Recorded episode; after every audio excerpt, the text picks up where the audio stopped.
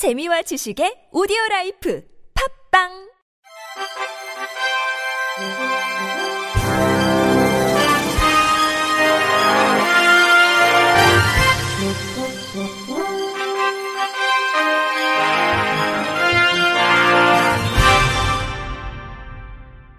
청취자 여러분 안녕하십니까? 4월 23일 목요일 KBIC 뉴스입니다.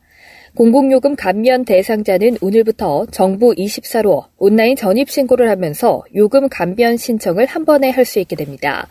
행정안전부는 이 같은 전입신고 플러스 원스톱 서비스를 시행한다고 밝혔습니다. 전입신고 플러스 원스톱 서비스는 요금 감면 대상자가 온라인 전입신고를 하면서 전기요금과 텔레비전 수신료, 지역 난방비, 도시가스 요금 등의 감면을 한 번에 신청할 수 있는 서비스입니다. 요금 감면을 신청할 때 개인정보 활용 및 행정정보 공동 이용에 동의하면 자격 여부를 자동으로 검증하기 때문에 따로 증명서를 제출할 필요가 없습니다. 다만 신청 전에 감면 기관별 고객 번호를 미리 확인해 두어야 하는데 고객 번호는 해당 기관 콜센터에 문의하거나 요금 고지서에서 확인할 수 있습니다. 이재영 행정안전부 정부혁신조직실장은 앞으로도 행정서비스 개선으로 국민이 체감하는 정부 혁신을 추진해 나가는데 최선을 다하겠다고 밝혔습니다. 2019년 말 기준 65세 이상 노년층 장애인 비율이 지속적으로 증가해 48.3%에 달하는 것으로 조사됐습니다. 보건복지부는 지난 월요일 2019년도 등록 장애인 현황을 발표했습니다. 2019년 말 기준 등록 장애인은 261만 8천 명으로 전체 인구 대비 5.1%로 조사됐습니다. 연령별로 보면 70대와 60대에서 등록 장애인 수가 가장 많으며 전체 인구 대비 장애인 등록 비율도 60대 이상에서 높게 나타났습니다. 특히 인구 고령화에 따라 65세 이상 노년층 장애인 수가 지속적으로 증가해 장애 인구의 고령화가 상당한 수준으로 진행된 것으로 보입니다. 노년층 장애인 중 가장 많은 장애 유형은 지체장애 48.5%, 청각장애 22.7%, 뇌병변장애 11.1%, 시각장애 10.2%, 신장장애 2.8% 순으로 나타났습니다. 한국장애인 고용공단이 장애인 고용 장려금 월 단위 지급을 전 업종으로 확대해 실시합니다. 앞서 공단은 지난 2월부터 소상공인과 관광 등 일부 업종에 대해 장려금 지급 방식을 분기에서 월 단위로 전환했으나 감염병 위기가 장기화됨에 따라 전 업종으로 확대하기로 했습니다. 신청에 대한 보다 자세한 사항은 공단 관할 지역본부 및 지사로 문의하면 됩니다. 한국장애인 단체 총연합회는 사회복지 공동모금회와 함께 코로나19 대응 중증 장애인 지원 사업을 실시합니다.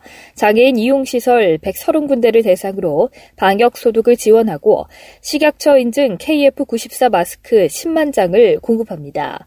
대상은 자체적으로 방역 소독이 어려운 소규모 장애인 이용시설과 공공마스크 구입이 경제적 어려움을 겪고 있는 중증 장애인으로 장총련 회원 단체들을 통해 배포 발표될 예정입니다.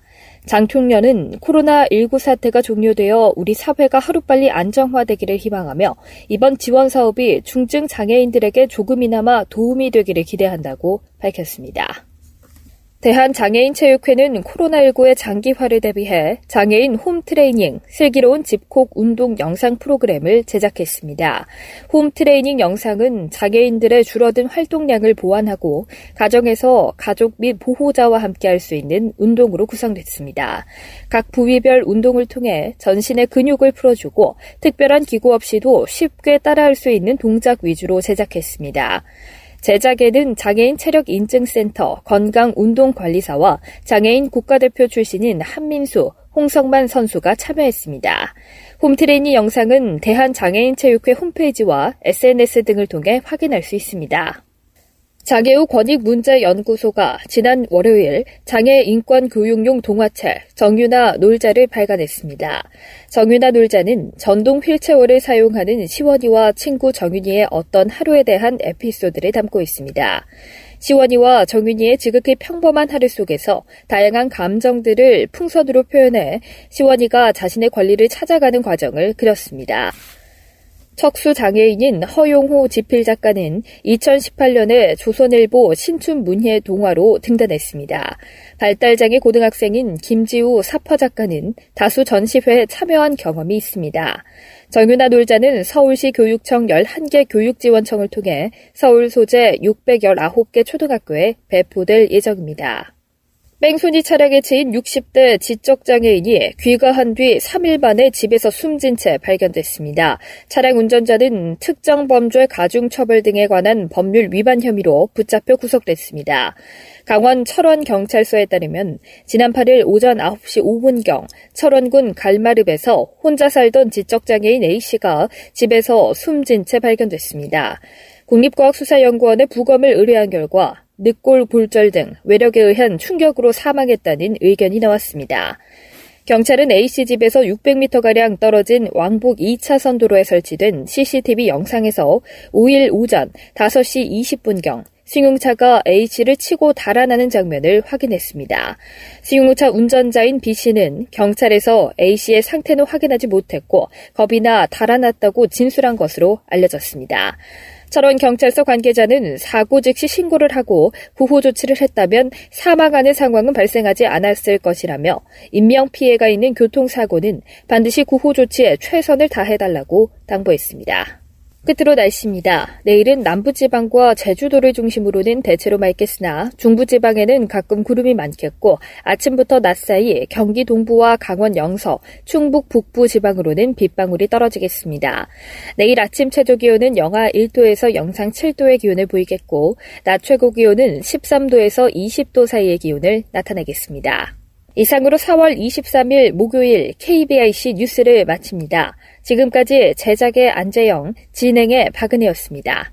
고맙습니다. KBIC.